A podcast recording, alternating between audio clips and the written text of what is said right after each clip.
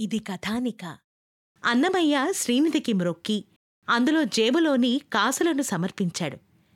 నీవిచ్చిన ధనము నీకే సమర్పిస్తున్నాను తండ్రి అంటూ అన్నమయ్య నమస్కరించి ఆ కాసులని అందులో వేశాడు. ఇంతలో అన్నమయ్య మూర్ధాన్ని ఎవరో స్పృశించారు. అన్నమయ్య తలపైకెత్తి చూశాడు. ఎదురుగా ఎవరో దివ్యపురుషుడు నిలబడి ఉన్నారు. బాబూ నీ పేరేమిటి? అంటూ అడిగారు. అన్నమయ్య అంటారు అంటూ వినమ్రంగా సమాధానమిచ్చాడు.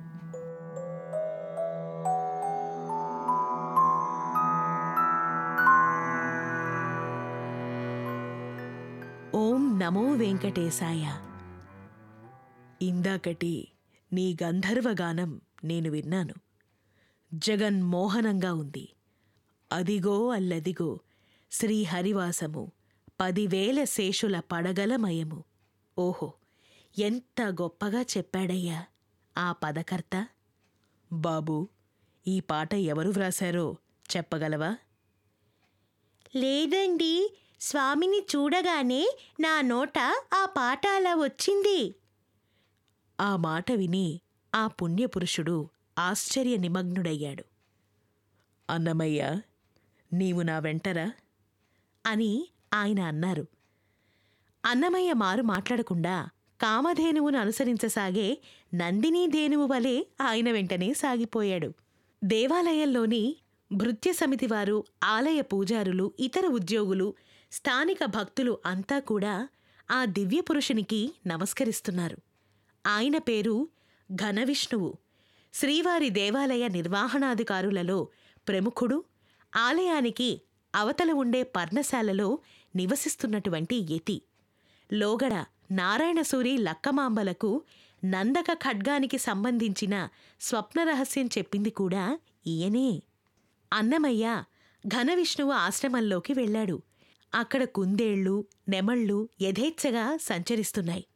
స్వాగతం అతిథులకి స్వాగతం! అనే మాటలు అన్నమయ్య విని తలపైకెత్తి చూశాడు. అక్కడి చిలుకలు అన్నమయ్యకు స్వాగత వాక్యాలు పలుకుతున్నాయి. ఎంత ఆశ్చర్యమిది? అని అన్నాడు అన్నమయ్య. స్వాగతం అతిథులకు స్వాగతం. స్వాగతం అతిథులకు స్వాగతం. ఘనవిష్ణువు చాలా స్వల్పంగా నవ్వుతూ ఈ ఆశ్రమంలో బహుకాలంగా ఉండడంతో ఈ చిలుకలు ద్రవిడ వేదాన్ని కూడా వర్ణింపగలవు అని ఆయన అన్నారు. రెండు జింకలు గెంతుకుంటూ వచ్చి అన్నమయ్య అంగీ చివరి భాగాన్ని పట్టుకుని లోనికి తీసుకెళ్ళాయి ఘనవిష్ణువు తన నిత్యార్చన ముగించుకున్నాడు. ఆయన దర్శనం కోసం కొందరు భక్తులు ఆశ్రమంలో ఎదురుచూస్తున్నారు. దర్శనానికి వచ్చినటువంటి భక్తులందరికీ తీర్థం ఇంకా తిరుచూర్ణము ఇచ్చాడు. ఇంక సాపాటుకు లేవండి అని ఆయన అన్నారు. ఆ మాట వినగానే భక్తులంతా భోజనానికి బారులు తీరి మరీ కూర్చున్నారు. ఘనవిష్ణువు భుజింపబోతున్నటువంటి భక్తుల మధ్యకు వచ్చి ఒక చిన్న ధర్మ ప్రసంగాన్ని చేశారు. భక్త మహాశయులారా భక్తులలో ఆర్తులు జిజ్ఞాసువు అరార్థి జ్ఞాని అని నాలుగు రకముల వారు శ్రీ వెంకటేశ్వర దర్శనానికై వస్తూ ఉంటారు. భాగవతంలో భగవంతుణ్ణి తొమ్మిది విధములుగా సేవించుకోవచ్చని చెప్పబడింది. శ్రవణం కీర్తనం విష్ణోహ్ స్మరణం పాదసేవనం అర్చనం వందనం దాస్యం సఖ్యమాత్మనివేదనం ఇకపోతే నారదుడు తన భక్తి సూత్రాలలో పన్నెండు రకములైనటువంటి భక్తి సూత్రాలు చెప్పాడు. ఇవన్నీ శ్రీ వెంకటేశ్వర సాన్నిధ్యమునకు సోపానముల వలె ఉపయోగపడతాయి. మనకి శరీరమునిచ్చినవాడు ఆ పరమేశ్వరుడు. జిహ్వస్తు జఠరాగ్నిని ఇచ్చి భుజించే ఆహార పదార్థములను కూడా ఈ పృథ్వీపై ప్రసాదించినవాడు ఆ వెంకటేశ్వరుడే. కాబట్టి భోజనమనే యజ్ఞానికి మొదట తర్వాత కూడా సర్వశ్రేష్టమైన భగవన్నామాన్ని సంకీర్తనం చేయటం ఇహపరకారకమైనటువంటి క్రియ అని ఘనవిష్ణువు చెప్తున్నారు. ఆయన మాటలు వినగానే అన్నమయ్యలో భావావేశం ఉప్పొంగింది. ఎవరో శంఖచక్ర గదా పద్మములతో తమని ఆవహిస్తున్నట్టుగా అనిపించింది. అన్నమయ్య కన్నులు అర్ధనిమిళితమై ఉన్నాయి అన్నమయ్య వెనువెంటనే సంకీర్తనని ప్రారంభించాడు. సాలదా!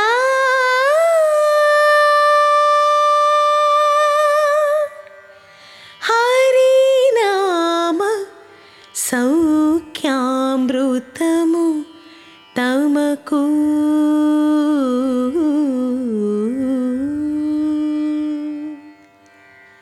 सदा हितवैन सवुलनु सदा सालदा हरिणाम सौख्यामृतमुतमकु सदा हितवैन चवुल చవులెల్లను సగా చాలదా హరినామ సౌఖ్యామృతము తమకు చాలదా హితవైన చవులెల్లను సగా తగు వెంకటేశు కీర్తనమొకటి చాలదా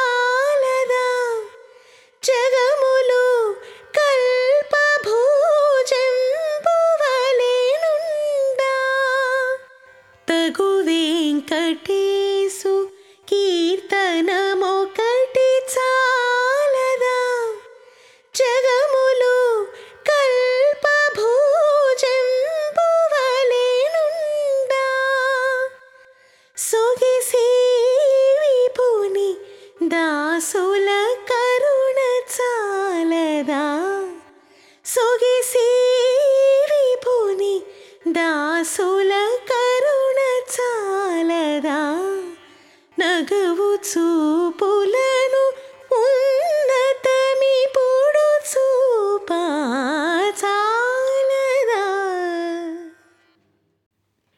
చాలదా హరినామం అంటూ ఆ పాటని అన్నమయ్య అనర్గళంగా ఆలపిస్తున్నారు.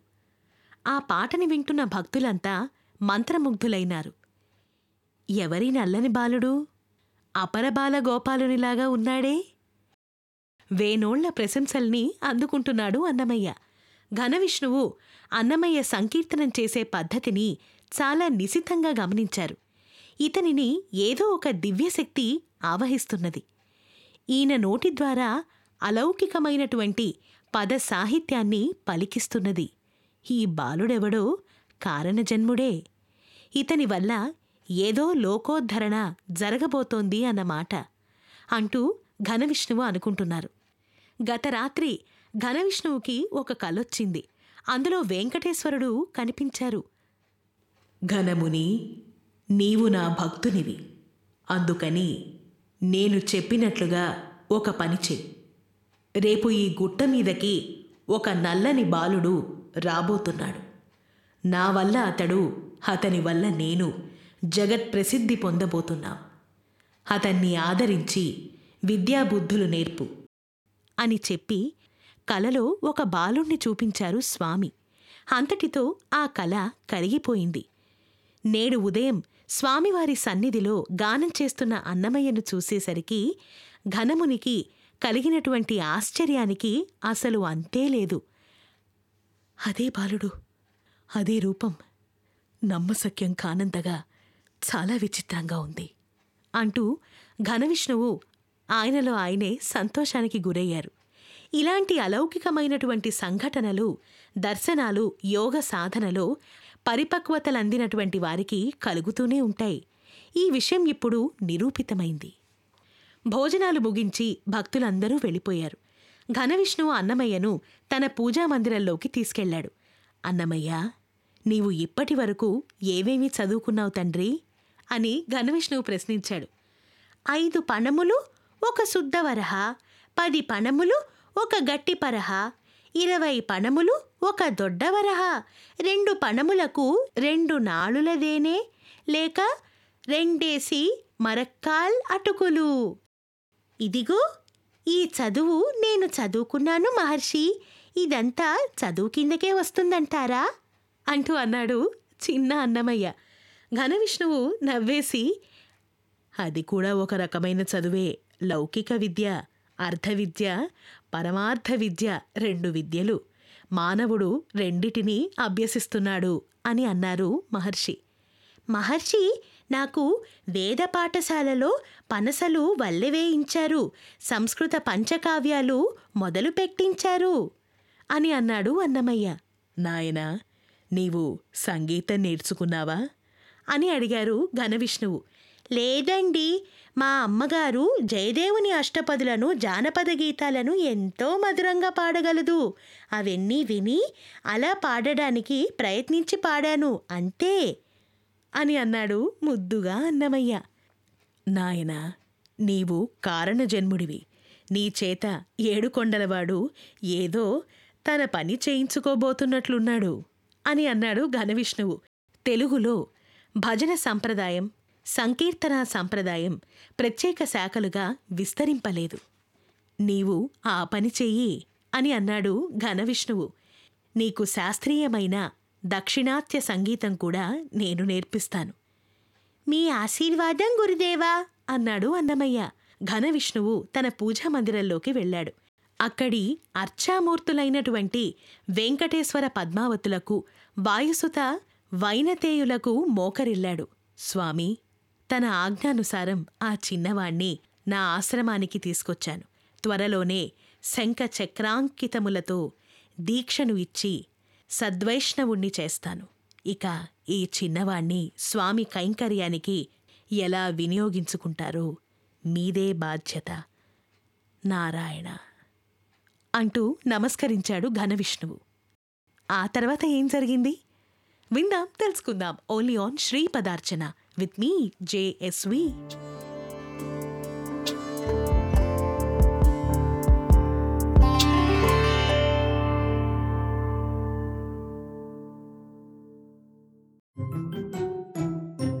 ఇది కథానిక